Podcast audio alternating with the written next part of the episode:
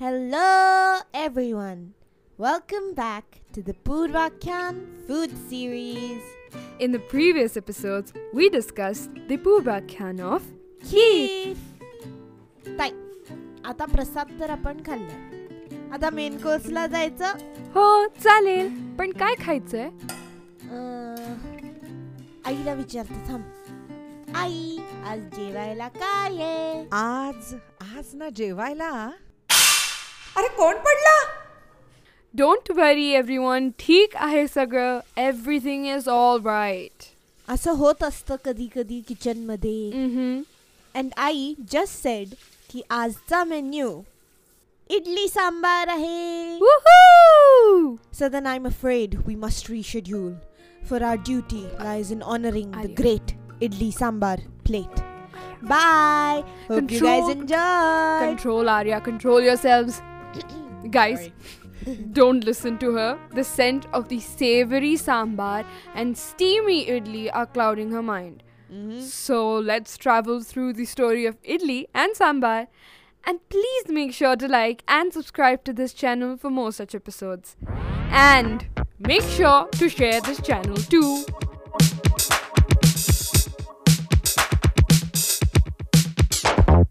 So let's start with the earliest findings on idli.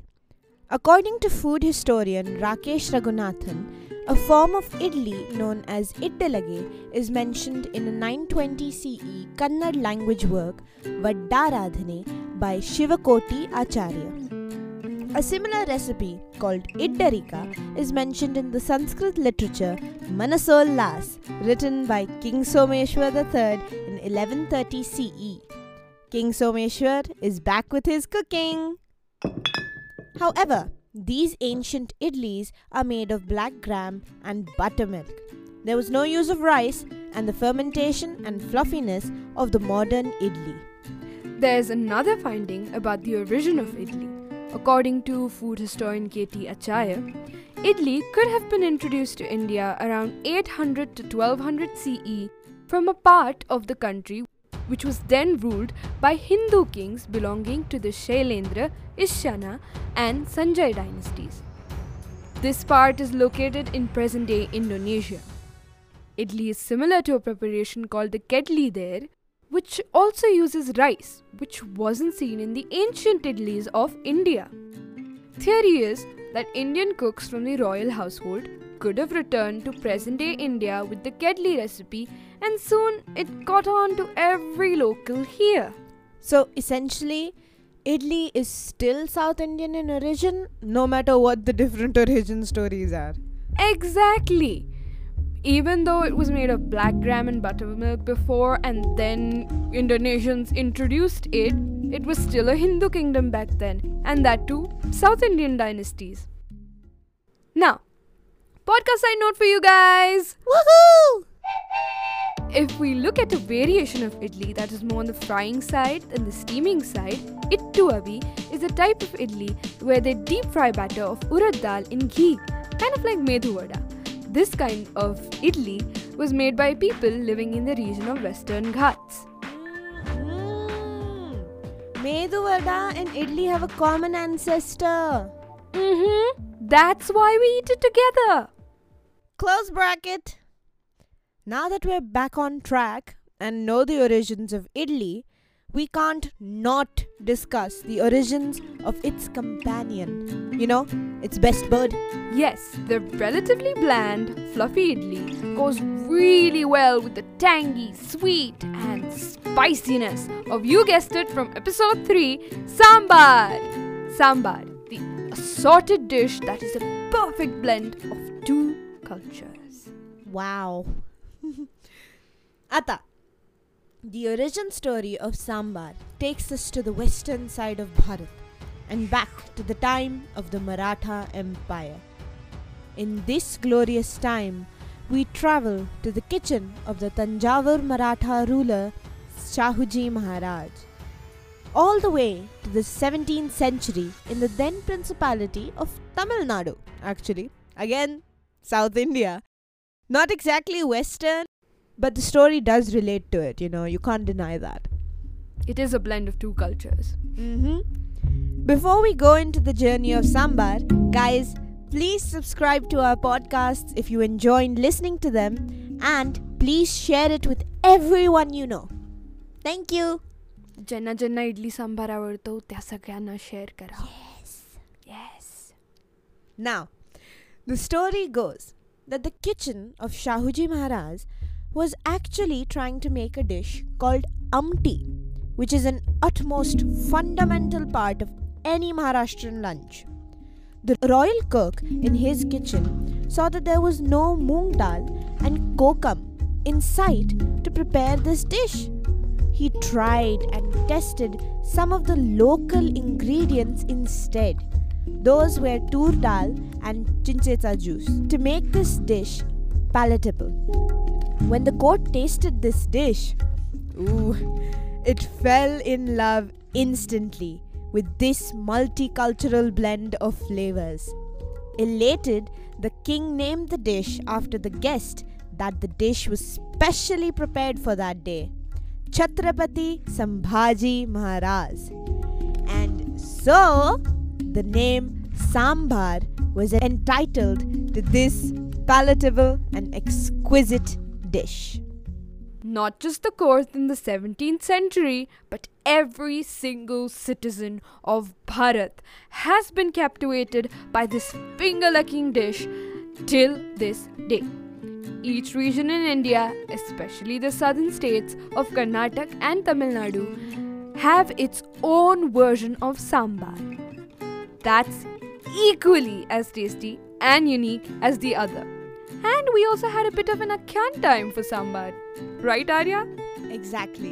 And you know, sambar, it's like a dish of its own sometimes. It's like the main character instead of any other item on the plate.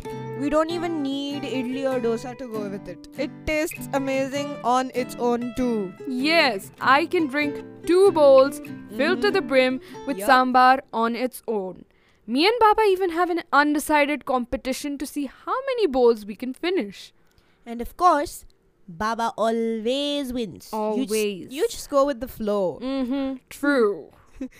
So now that we know the origins of idli sambar, let's see what Ayurveda says about these two delectable dishes and partners in scrumptious success. Well, Ayurveda takes into account the fermentation of idlis and therefore it categorizes idli as a pitta provoking dish if left to ferment too long. If you don't know what vata, pitta, and kapha are, the three doshas, then please do refer to episode 1 and 2 of the Purvakhyan food series. Now, coming back to idlis, idli's taste depends on the dishes it is accompanied with. It can be astringent and drying for the colon according to the dal used. Served with sambar and pudina chutney, that is mint chutney, idli becomes three doshik. Now, three doshik probably sounds negative to us, you know, the people who know Hindi, but Savani Tai, my co host here, will explain what exactly three doshik means. Yes, thank you, Arya, my, My co-host. Yes. To be three doshik means that you have an equal balance of vata, pitta, and kapha doshas. So this means that the dish is the definition of perfect. So, idli and sambar and chutney seem to be the perfect meal. Mm-hmm. I think everyone agrees to that. They do, of course they do. now, in case of idli, to get a little science in, Ooh. fermented foods are rich in vitamin B12 and obviously so is idli. The whole objective of the process of fermentation is leavening to make the batter rise. Probiotic organisms like Lactobacillus plantarum and Lactobacillus lactis are present in the idli and dosa batter. They improve the digestive efficiency, gut health, and production of vitamin B12. This combination of rice and lentils provides a mix of natural flora required for fermentation. The black gram is the main substance on which the fermentation enzymes act and improve the nutritional and protein value of idli. Now, to put on display idli's best bird, sambar. Sambar as a high protein dish finds a perfect niche of popularity among the vegetarian inclined diet of most Indians. After all, proteins are building blocks of the body for muscle growth and repair as well as weight loss. Traditional sambar preparations have veggies like drumsticks, pumpkin, brinjal, bhendi, tomatoes, and various other fiber rich seasonal vegetables. In addition, proteins and pulses used in sambar are high on fibers too. The sambar includes a variety of vegetables which are rich in fibers and antioxidants. They induce the feeling of fullness and prevent you from binging onto other fattening foods. High fiber foods are good for heart and cholesterol. Yup. The dal based stew is high on vitamins and minerals, iron, zinc, folate, and magnesium.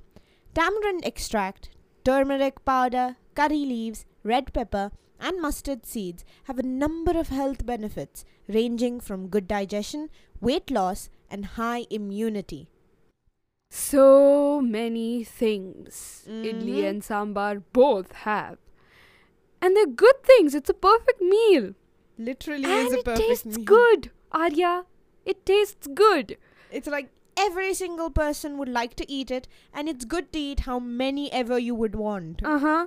You know those days when you just want to eat something delicious and filled with Mhm. flavors, I think but I have those days every day. Mm-hmm, mm-hmm. But your conscious kicks in, reminding you of your weight loss aspirations. On these days, we must recall our trusted sambar. Not Maggi, sambar. Yup. An extensive range of seasonal vegetables, protein packed pulses, and a mix of detox friendly spices. But make sure you go low on salt. Preferably have a bowlful alone or with steamed idli instead of rice. There is a perfect recipe for a sambar yukt meal which we have put in the description of our episode. So, Check that out yes, and tell us how it was. in the comments. So, now that we talked so much about idli sambar, why not go and have a plate full? I can literally see it in front of me right now. True, literally. My mouth is watering. Mm-hmm. सावनी आर्या अगं लवकर या स्वयंपाक तयार आहे idli sambar is ready लवकर या फुडायला Alo Ai! Let's go to eat the perfect meal, Arya. Tis our duty. Yes. Yes. So hope you guys make a perfect plate of idli sambar for yourselves too. Meet you guys with another delicious dish in the next episode. Please like, share, and subscribe. Bye. Disclaimer This podcast does not wish to harm any values or opinions of any person or community. This is merely a history podcast to share information.